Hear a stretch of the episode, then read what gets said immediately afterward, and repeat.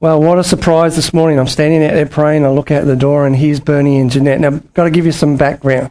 Bernie was on our leadership team at our last church. In fact, he's like, um, he, he's still on it. He's, he's like the Mark Wilkinson of our other church. Like, he's the chef. He's the general dog's body. He's the all round nice guy. He's the one everyone goes to when there's a crisis. He's just a lovely man. He's got a beautiful heart. I think and I don't know the score, but I think he turned up today because Australia was playing New Zealand, and New Zealand probably won. And he was probably looking for someone that he could come and pay out. And he probably thought, well, Mark's the only one I know. I'll go and find him, and we'll make sure that the Ki- Kiwis get their bit. But uh, never mind. Great to have you guys here. And anyone else that's visiting, it's great to have you. We've been doing a series called, the, whoop, that's not the series. We just lost it. Sorry, Tan. We can sing again if you want. We've been doing a series called The Revolution of Love, and it really is, I guess, the catch cry of our church. We want our church to be a place where there's love, but a revolutionary style of love, like way beyond what the world expects love to be, and, and I'm hoping even way beyond what the average church offers. Because I think when we look at the life of Christ and the way that he ministered to people and the way that he embraced people, it was revolutionary. But I think the struggle is for us to live that out in our context, in our workplaces, in our families, in our churches, is a struggle. It's a learning thing, it's, it's a growth exercise to go deeper into love with God. We've been looking at this verse. Jesus answered the crowd and said, Love the Lord your God with all your heart and with all your soul and with all your strength and with all your mind and love your neighbour as yourself. It really says every fibre of our being needs to be about loving God vertically and loving others horizontally, but also loving ourselves. Out of love for God and love for ourselves, we can love others the right way. And he said, A new command I am giving to you that you must love each other, just as I have loved you. And if you love each other that way, everyone will know that you are my disciples. Doesn't get any easier than that. What is one of the simplest yet hardest ways, it should be, to consistently express love? Like, how can we express love? We can do it by acts of service, we can do it by spending time with people, uh, we can also do it by the words that we speak. And I think, in the context of love, using the right words in the right context, in the right way, is probably one of the hardest exercises any of us will learn to how to control our tongue. Because our words can do so much good, and yet our words can do so much damage. And if you think back through your journey of church life and life with other Christians, I bet you you can say to me, Yeah, I've been hurt. Words have been said, words have been taken out of context, things have been misunderstood, words have done damage. I bet you you can also say, words did incredible things in my life to build me up, to strengthen me, to spur me on to greater things in God. So I think we've got to really get a handle on that. A revolu- the most practical way a revolution of love is going to happen is if, if the church uses its tongue the right way. Because that's really where it goes pear shaped. It's normally when it begins to fall apart. When we've said something, even sometimes we don't even know we've said it but we need to pull it out. So that little thing there, it's a healthy looking tongue. It's not like mine, I can assure you. But that's the point, and this is what James said. We all stumble in many ways. Anyone who is never at fault in what they say is perfect and able to keep their whole body in check. But the point is, none of us can. When we put bits into the mouths of horses to make them obey us, we can turn the whole animal. Or take ships as an example. Although they are so large and are driven by strong winds, they are steered by a very small rudder wherever the pilot wants it to go. And likewise, the tongue is a small part of the body, but it makes great boasts. Consider what a great forest is set on fire by a small spark. And the tongue is also a fire, a world of evil among the parts of the body. It corrupts the whole body, sets the whole course of one's life on fire, and it is itself set on fire by hell. All kinds of animals, birds, reptiles, and sea creatures are being tamed and have been tamed by mankind, but no human being can tame the tongue. It is a restless evil, full of deadly poison.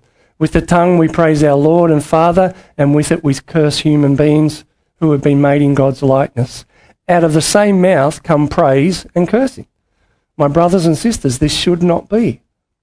Can both fresh water and salt water flow from the same spring? No, it can't. My brothers and sisters, can a fig tree bear olives or a grapevine bear figs? No, it can't. Neither can a salt spring produce fresh water. Those who consider themselves religious and yet do not keep a tight rein on their tongues deceive themselves and their religion is worthless. Understanding the context of that passage is really simple. This thing can do a lot of damage. It really can. And if we, if we say, I've got it under control, we're a fool. Because it's not something that you just do once. You have to constantly keep making sure your tongue is under control because it can do a power of good and it can do a power of damage. The scriptures say, Do not let any unwholesome talk come out of your mouth, but only what is helpful for building others up according to their needs, that it may benefit those who listen. As iron sharpens iron, so one person sharpens another. Death and life are in the power of the tongue, and let your conversation be always full of grace, seasoned with salt, so that you may know how to answer everyone. Here's the point whatever comes out of our mouth should only be what is helpful for building others up. That's the grid we have to pass it through. That's the, that's the testing point. Is what I'm going to say helpful to this person for building them up? the next part of that passage goes on to say, according to their needs. In other words, you have to assess what their need is and then speak into that need and build them up. So sometimes you have to refrain from speaking.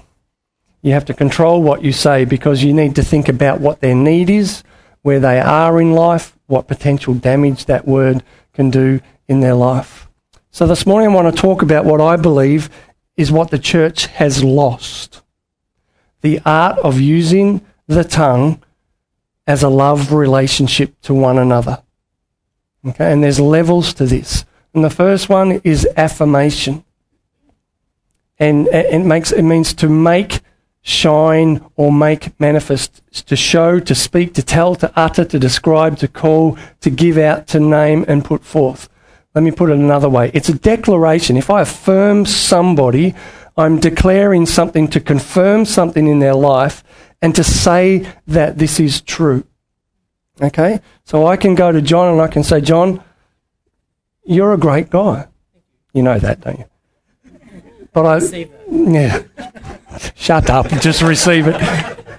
Sorry, I'm not good at this. exactly the point. We're not good at it. That's why we need to talk about it. Because if I affirm you, I, I build you up because I recognize things that I might see in my natural eye and say, John, you're a great worship leader. You've got a gentle spirit. You love, you love to put your arm around people. You've got a, you know, soft way of doing things. And as he receives that, he feels good about himself. He's built up. So I'm affirming something that I see in him. And, I, I'm not telling him anything he probably doesn't know, but I'm confirming it for you. So you know that that's a good thing and you hold on to that. I'm declaring the existence something that's already flowing out of his life and just putting that label on it and saying, hey, Jono, you're a great guy. Okay? So we, we can all affirm people. Even if we don't know anything about them, we can affirm them because we can train our mind to look for the positive things in those people's lives. It can be a very simple thing like, hey, Trent, I like your sunglasses, mate. They're really cool. You've obviously got some style, mate. Now, he would probably think I'm flattering him or patronising him. It needs to be done in the right context. But what I'm saying is we can, we can develop an attitude in our lives where we go looking for things that we can affirm rather than the other side of that ledger is going looking for all their faults. And the biblical perspective is, is not to do that, not to find fault, not to judge, because once we go down that slippery dip, then all we ever do is find faults. Do you want me to list your faults for you, John? later. Because we can all do that, can't we? We can, yeah, I'll email them through. But that's the reality. That's a choice factor. We don't come across anybody who's perfect, so we can always find fault. But if we can flip that ledger over and look for the good in people and speak the good in people, then we will only do what is helpful for building them up according to John's need. Now, what if John is in a very sensitive, delicate situation? I need to be ultra careful then what words I speak into his life. Because if I lie to him and if I flatter him when it's not really true, then I set him up to, to be hurt even more. It's got to be the truth. And affirmation is not, not correcting you or saying you should do more of this. It's just a statement to say, this is who you are, John. This is what I recognize about you. This is what I love about you. And we can all do that. Affirmation is something you can teach. You know, Moana, you're a great mum. I see the way that you operate with your kids. Now, I don't know Moana that well, but I know she's a great mum, and I can just affirm her and encourage her. What mum doesn't need encouragement? Belle, you're a great mum. I know you're going through a tough time. It's hard work. You're a good dad too, mate. But that's the reality. We need more affirmation. There's such a deficit of it in our world and in our churches. And it's not flattery. It's not coming along and, and buttering somebody up. It's just recognize who God is there in them and how God is oozing out of them and just putting a label on them and, and saying, This is you. This is the God that I see in you. This is Jesus oozing out of you. It's a beautiful thing to do. So we, we can do it in the natural sense. We can also do it in the supernatural sense that sometimes God gives us insight into somebody's life and we can affirm them even though we don't know anything about them. It can have a prophetic edge to it. You know, sometimes you meet people and you just sense, you know, God's already told me this about you. Well, why is he telling you that? So you can affirm that person and build them up. Maybe that in the context of that person's life, they've never heard that. Or no one's ever reinforced that. And someone comes along and says, Hey, I see this in you. And they go, Really? Yes, I see this in you. Be encouraged. Be built up. Be edified. And that person will go on from strength to strength because someone took the time not to tear them down, but to affirm them. So we're just announcing something that, that helps build them up. That's affirmation.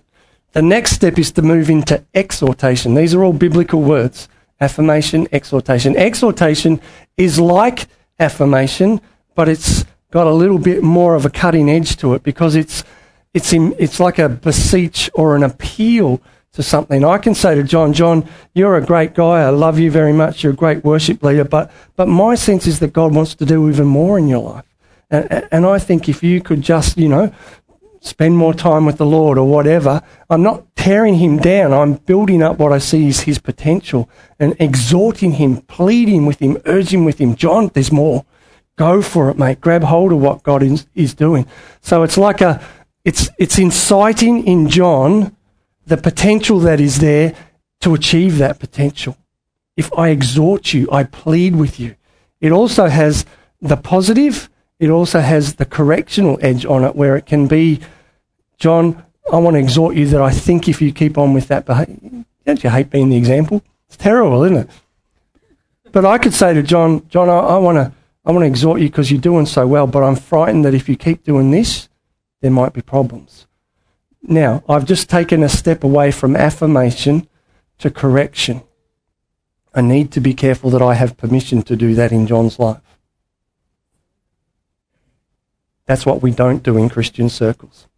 We feel like we have some license to go and tell John a correction, and yet if I don't have the right relational framework with John, I will do damage rather than edify according to his need. I need to know if I've got the permission to bring that need to you. Because if I do it and I don't have that permission, I'm going to crush you, or have the potential to crush you. Now, if he's mature in God, he might take that on board and say, Yep, there's some truth in that, Mark, and deal with it and process it. But if his need is that he's vulnerable and struggling, and I come in and say, Yep, I can see this, you need to fix this, and don't do it with the right spirit of humility and love, if he doesn't perceive that, then I've done more damage than I've done good. So it's an admonition or encouragement for the purpose of strengthening or establishing John in a greater belief in his faith and nothing more and nothing less. It's not to be a damaging thing. Like when Paul wrote to Timothy, he said, exhort the church, exhort them, meaning challenge them, urge them on, believe in them, tell them they can get there, encourage them, console them, you know, put your arms around them, get them to move on in their faith. Don't stay where they are. It's a really beautiful spiritual gift. Because what it does is it creates in the person who's receiving those words an understanding that God has more for them, much, much more for them. And they can latch hold of that and they can grow in grace and favor because they realize that someone believes in them. Someone knows that God has got even more. And you're help, you're ushering them into that greatness. You must exhort one another each day. That's what the scripture says. And you must keep on while there is still a time that can be called today. In other words, every day we should be exhorting one another. If you don't, then sin may fool some of you and make you stubborn. Have you ever met someone who doesn't like being encouraged? I've never met anyone who said, Stop, don't encourage me. I don't like encouragement. Everyone wants encouragement. If I say, Would you like some correction? Oh, yes, please, correct me right now, right here in front of everyone.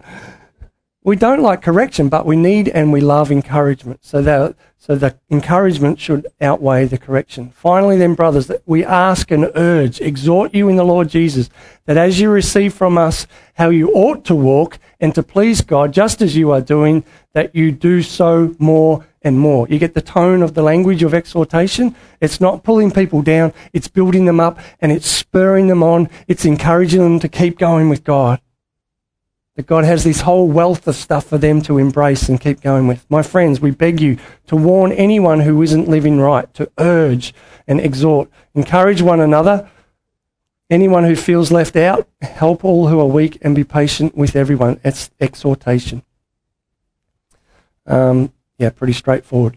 We go from affirmation to exhortation to admonishing. I want to draw a line between exhortation and admonishing someone. If you admonish someone, you're going to correct them. You're going to speak into their life in such a way that you're going to say, I can see something that I don't believe measures up to the standard of Scripture. It's not about your personal standard. It's about you saying, you know, Paul, can I share something with you? I'm concerned. You know, and, and, and you need to brace him for the correction. The thing about Paul is, I need to know that I have your right and your permission to admonish you. Because in the normal context of normal life, none of us have that right.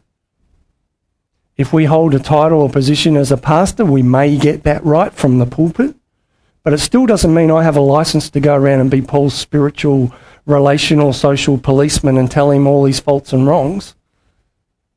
I can only do that if I know He's inviting that from me and that I have His permission to do that and we have the, the right relational connection for that to occur.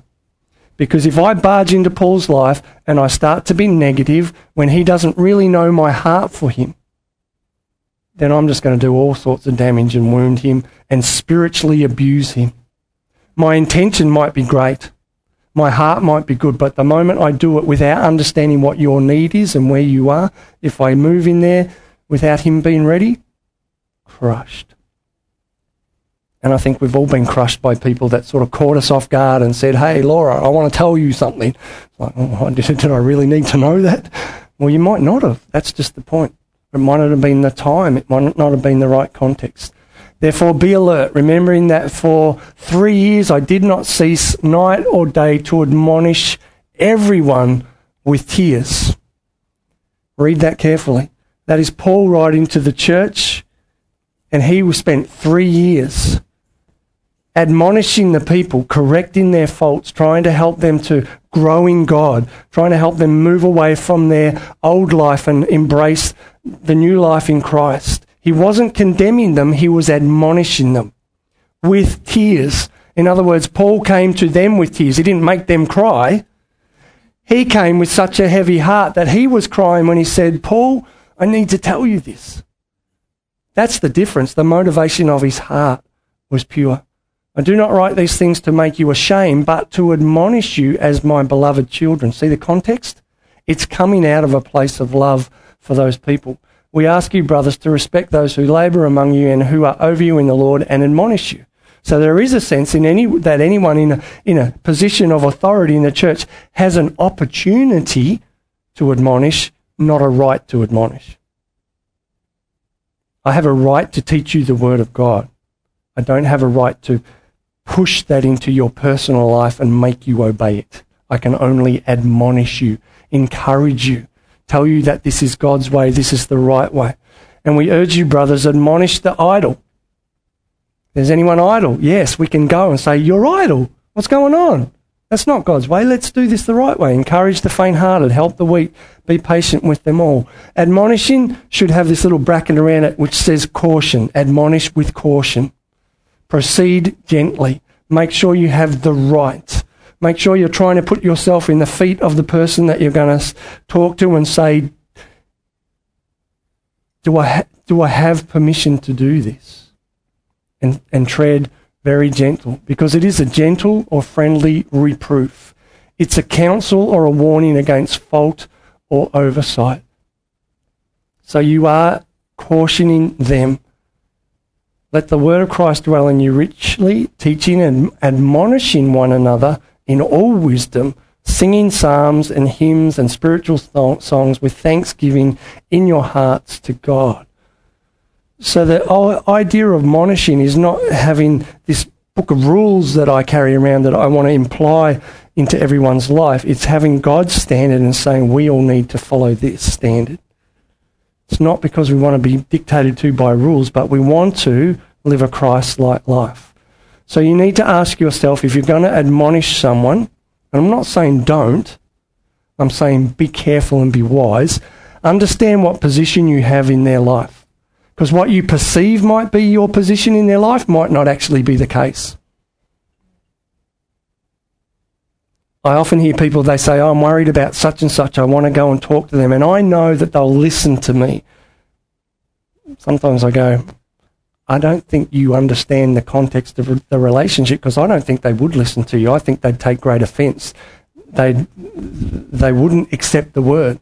And that speaks to our humility and our contrite heart, whether we're actually willing to accept correction, but we need to know that we have a position. That can be a friendship, can be a marriage, can be a father to his son, can be any sort of context. But do I have the, just because you have the permission doesn't necessarily mean you have the relationship either.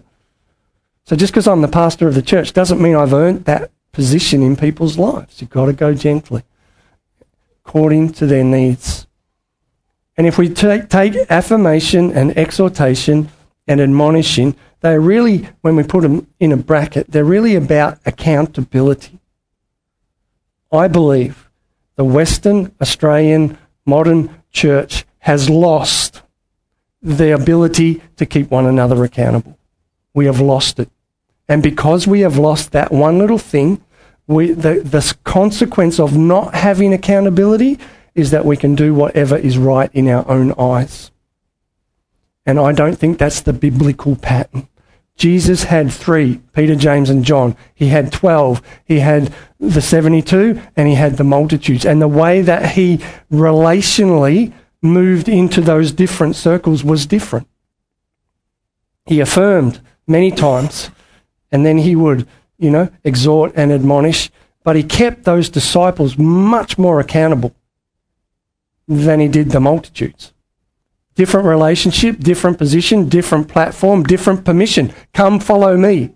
I can't follow in you, Jesus. He had permission because they chose to be his disciples. So he was able to come from a viewpoint that they were willing to learn. They wanted to learn. They were coming with an open heart saying, God, I want to know your ways. You teach me what you know. So they were, they, they were open books ready for Jesus to be able to do that. So I believe accountability is, is for us to keep one another accountable so that we continue to be disciplined, so that we don't fall away from the things that, and the standards and the pattern of behavior that God wants us to have. Therefore, confess your sins to one another and pray for one another that you might be healed. The prayer of a righteous man has great power as it is working. That whole idea of confessing sin to one another and praying for one another is all about accountability. Now, the word accountability does not appear in Scripture, it's the word discipleship. And discipleship is all about being disciplined. And accountability is all about us disciplining ourselves. And when we struggle to discipline an area of our life, we get someone to help us do that. Not that they become our policemen, but we say to them, journey with me, walk alongside me. I'm giving you permission to correct me and, and give me a kick in the pants every now and again when I need to get back on track. James calls the church at large to practice a form of preventative spiritual medicine. That's what discipleship and accountability is. Instead of merely waiting for the times when we hit rock bottom or we make a big mistake and someone has to then come and correct our mistake, we're proactive in the process. We find somebody that we respect and honour and we give them the permission and they say, Would you look over my life? I'll come to you. I'll share my needs. I'll share my heart. I'll share the things that I'm struggling with in confidence and with love. Would you mentor or keep me accountable? Now, we can do that in circles. We can have accountability one on one. We can have accountability in small groups. We can have accountability at a church. But the way that you apply those levels needs to be done with sensitivity. What I might share one on one with the mentor, I probably wouldn't come and tell the whole church about it. I would understand that I've given that person a much deeper insight into my life than perhaps I will do to the whole church. It may be appropriate to tell the whole church, but it may not be. We need to understand that there is levels of accountability. Why did Jesus not take the 12? Why did he only take Peter, James, and John? He wanted them to have an understanding and an insight at a much deeper level than he did everybody else. It's really important. Accountability is so good. It's, it motivates others to radical love and hope. Um, already used that verse. The author believes our relationships are crucial to our perseverance and growth. He offers three relational commands in this context meet together, stir one another up, that's the wrong verse, and encourage one another. It's the whole passage talking about stir one another up to good works. But it's not open license for everyone to be looking into everybody's life and speaking into every life and telling Trent he's false and telling Parley what he's doing wrong. No, it's not. It doesn't work that way. We need to understand our permission and our relationship. Okay, here's my point. Don't wait to be made accountable. Don't wait. Every one of us is going to mistakes in, make mistakes in life. Every one of us is going to need correction. Every one of us is going to need someone to come and help us to grow, to be the best people we can be. It changes the whole dynamic when you're saying, I want to be taught, I want to be corrected, I want to be encouraged, I want to be, rather than make me, Mark. What faults? I don't have any faults. What's my problems? Haven't you seen all their problems? That's the wrong attitude. That's not a Christ like contrite spirit. And it changes the whole dynamic. When you've got someone who says, Would you make me accountable? And they've come and they've been proactive about that, there's no tension there. There's no defensiveness. They don't have to justify themselves. It's a beautiful platform of a relationship where you can share heart to heart with them. And it's not about your mentor is here and you are down here and he's going to look down on you.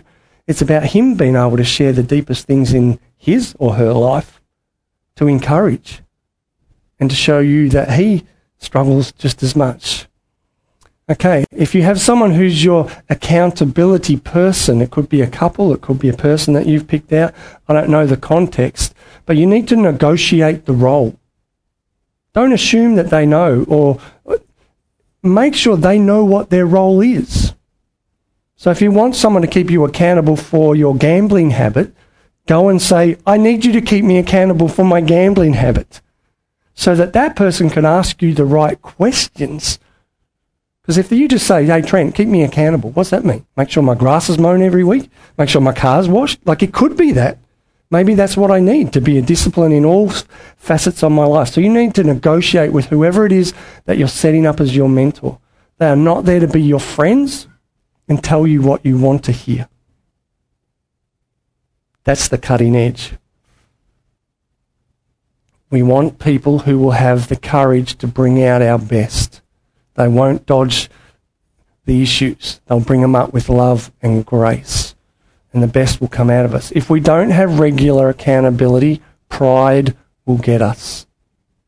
It will. It will get you. Because if people are not speaking into your life and helping you grow, then you've stopped growing. Yes, you can do this with the Lord. but most of us need a human face to understand the way that we operate socially and operate in life. We need people to help us. That's why Paul had Silas. That's why Barnabas had Paul. And if you look through the pattern of Scripture, that's why Elijah had Elisha. There's this pattern. That's why David, that's why, that's why, that's why. There's a pattern in Scripture of people being accountable to one another. So you take the place of saying, Could you please keep me accountable? And then you get the right to keep others accountable, not with judgment, but with love in your heart. Um, it's something we invite, not something that we loathe. I sat down the other day and I thought, I need to have you understand this is not something I'm just talking about, this is something that I do. These are some of the people that have been in my life that I have intentionally gone to and said, I need you to keep me accountable for this area of my life. Some of them it was preaching, some of it was my marriage, some of it was personal struggles, some of it was the whole kit and caboodle. But I intentionally went to them and I said, Could you keep me accountable? Now, any of you, some of you know some of these names. These are not people that you know are going to just always tell you the things that you want to hear. But isn't that the point of accountability? That the people that are going to bring the best out of me need to be the ones that are going to keep me accountable. Don't expect to give accountability if you don't accept accountability. Now, the whole point of affirmation and exhortation and admonition and accountability being involved in all of those is that do you really want to grow? Do you really want to be the best that you can be in God? Because we need disciples and we need to be disciples and we need to disciple others. I think I've had about 18 mentors in 16 years of spiritual life. And I think I've mentored about 48 people in my life intentionally. These are people that have come to me and said, Mark, would you mentor me? That's not a proud statement, it's just the pattern of the way it should be. We should be receiving accountability, trying to keep my life walking in the truth and the light of how God wants me to live. And sometimes we can have blinkers on. We don't even see our own faults. They're so familiar to us, we don't see them. You know, and then when someone, you give them permission to help you, you suddenly discover that there's freedom because that person's taught you things that you didn't know before or didn't see before. They break off your life. There's a whole new freedom and abundance that come because you were humble enough to ask somebody rather than waiting till you make a big mistake and the pastor had to knock on your door and say, We have an issue. See the difference in the context? The body grows because the body is being built up. Now, if all we have is admonishing and never any affirmation, then it's going to be the wrong context. There should be affirmation all the time, building one another up, seeing the best in people, speaking the best over people, believing the best over people. And then find yourself a mentor. They're not easy people to find.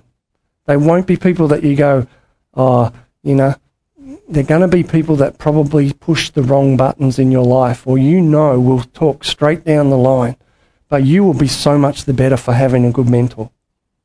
It can be really awkward at times when they probe and push into areas of your life where you've sort of put up a barricade, but what happens if that thing gets healed or resolved? Isn't that what we want? I don't know that it is in the Western church, I'm sorry, I don't think people want to be accountable. I honestly don't. Because if you did, you'd make sure it happened. Who has a mentor? Four people, five, six, seven out of, you know, not, not enough. That's my point. Because it is, we want to hide. We don't want to be rejected. We don't want to be bruised and battered by allowing someone into that inner sanctum. That's why you choose your mentor carefully. You know it's someone you can trust. You know it's someone that has a good pattern in their life that won't, you know, barge into your life. Even though they are your mentor, they'll st- still keep checking, do I have your permission? Is it okay if we talk about this? I'm a bit concerned about this area. Would you like to talk about that? Or is, you know, it's permissional all the way through. It's never just come and barge in. But it's the privilege and the honor of being that person who receives and being that person that models. It's a God way of doing things. So I want to go back to affirmation. I'm going to stretch you a bit this morning, sorry, and even if you're visiting, it's okay. We're allowed to make mistakes. I don't think we. The thing about Christianity is we teach about concepts, right? We teach about affirmation. I teach you about exhortation. I teach you about admonition. I teach you, but then we don't do it. And because we don't do it, it just becomes a, uh huh, I can put that on the shelf of my life. The Bible said God gave some to be apostles, prophets, evangelists, pastors, teachers to what? Equip the saints. So don't just talk about the theory, teach them how to do the practice. So, do we know how to affirm people? Some people do it very naturally and do it very well. Other people, it's just a learnt art. And that's what I'm saying. We've lost the art of a revolution of love because what comes out of our mouth should really build people up. I should be able to walk around the room and find people that I don't even know very well and find some way to affirm them or when the conversation unfolds with those people, my first point of contact should be how do I build this person up? What is their need? How do I encourage them in their journey in God? So even if I don't know them, I can have a conversation with them and very quickly even use scripture. Even if I don't know anything about their lives, I can say, Hey, Kerry, I've been thinking about this scripture verse this week, you know. Um, you know, um, do not be discouraged, do not be dismayed, for the Lord your God is with you wherever you go. And I'm just thinking, hey, don't forget, God's with you wherever you go. I'm sure there's despair and discouragement and dismay in your life right now, but don't forget, God's with you all the way. Have I torn her down? What have I done? I've just spoken into her life and said, be encouraged. Remember, God's with you. Go on for it. Now, I don't even need to know Kerry to say that. That's why I'm saying it's the lost art of the church to affirm to exhort. Come on, Trent. There's more for you, mate. Admonish you. Cut your grass, buddy. Or give me your ride on so I can cut my grass in style. You know, the point, it can be humorous. It can be a whole lot of fun. It doesn't have to be this, you know, this contractual obligation that I fulfill. It's not that. It's an absolute blessing to be mentored and to be a mentoree and then to mentor others. It's God's dynamic for us to grow. So, what I would like to do, if I have your permission this morning, is to get you in two rows and have you across from somebody and have a little discussion with them and find some way to affirm them. Does that make sense? So it could be, how's your week been, Trent? Good? What could have made it better? Okay.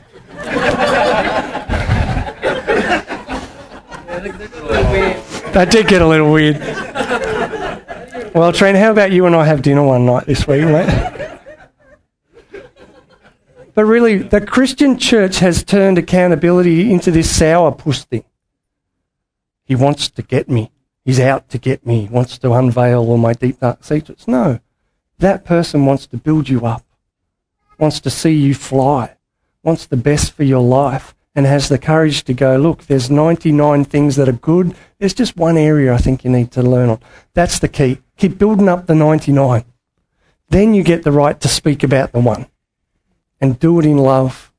But the church needs to keep one another accountable because then we will really grow. That's the acid test. Have you ever been to a church anywhere, anytime where you can honestly say there was never anything that was spoken that was wrong? Relationally, no. So that's why we need to learn it. That's where the revolution of love will come when what comes out of here never tears people down, builds them up, speaks the truth in love, is not dodging the issues. It's just dealing with them in the right context. Make sense? Why don't we pray? I'll pray for courage, then we'll do two lines. Okay? It's going to stretch you. I understand that. If you're visiting with us, we don't want to push people over the edge. If you're really uncomfortable, I understand you don't have to be part of this. But I, I want to create an atmosphere, as you guys know, where we do workshop church. We just don't talk about it, we do it. So what we'll do is two lines, have a quick conversation, see if you can find some way to affirm that person. Could be just Sherry, really like your dress today, darling. Looks great. And she'd be really worried if her dad was saying, I like her dress. But so that's flattery. That's the wrong context. But you understand what I'm saying? We need to learn this art. We need to teach this art. We need to teach our children. Because I can tell you they get torn down out there in the world, and if we're not affirming them, if we're not building them up, their self esteem will be terrible. So we need to learn the art. Let's pray. Father, I want to thank you that you are a God who says that we shouldn't despise discipline. That you actually tell us that you love us, and because you love us, that you do correct us. Because you want us to grow. You want us to fulfill our potential. You want us to shine like the stars in the heavens, Father. You want us to be so Christ like that uh, we are such an incredible model of what it means to be humble and contrite and, and teachable and always learning. Always knowing that there's more in God, always knowing that I can learn new things about my character and adjust things and modify and purify myself by the grace of God and by the power of your Spirit and by your counsel and, and in your grace and mercy, Lord, we can all learn. And I pray, Father, that you would help us as a church to, to understand the principles, but Lord, put them into practice as well. So we find quality people who speak quality truth into our life, that we might be refined and honed and transformed Lord, like John said this morning, just dragging those weeds out. Allowing you, Father, from a, from a different perspective to, to shine a light into our lives. Lord, what a privilege it is to grow. What a privilege it is to help other grow, others grow. So, Lord, help us to build one another up and let those words come out of our mouth that only do that. And Lord, help us to understand what it means according to other people's needs. Help us, Lord, to put, our, put ourselves in their shoes and understand what they're going through and, and what they need to hear and how they need to hear it. The tone and the context, Lord, that we wouldn't damage them in any way, but we would just exhort and affirm and admonish and build them up. Because, Lord, that's what we want to do. We want to build people up, edify them. So our body is whole and it's righteous and it's pure. So, Lord, I pray this week that we would find a mentor if we don't have one, that we would celebrate the mentor that we have if we do have one. Lord, that we would come and, and put ourselves in a place, a posture of saying, Lord, teach me, train me, mold me, shape me. Let me be clay in the potter's hand. And Lord, I know we can only be the better for that exercise. We can only be better by having the scrutiny and the advice and the counsel of your Spirit and your people. So, Lord, help us as a church and help us individually to want to grow, to really invite that sense of growth and put the things in place, Lord, that are really going to make that happen. And I ask that in Jesus' name. Amen. Oh, I better pray for courage. Lord, I pray for courage. Lord, I pray that you would just help us to learn. Help us to be able to recognize what you're doing in people's lives and the good things that you've implanted into them so that, Father, we can declare them. We can pronounce them. We can confirm and ratify them. We can encourage those people to understand what they might not even see themselves, that God is at work. Because we're made in the image of God, therefore, there's good things to celebrate.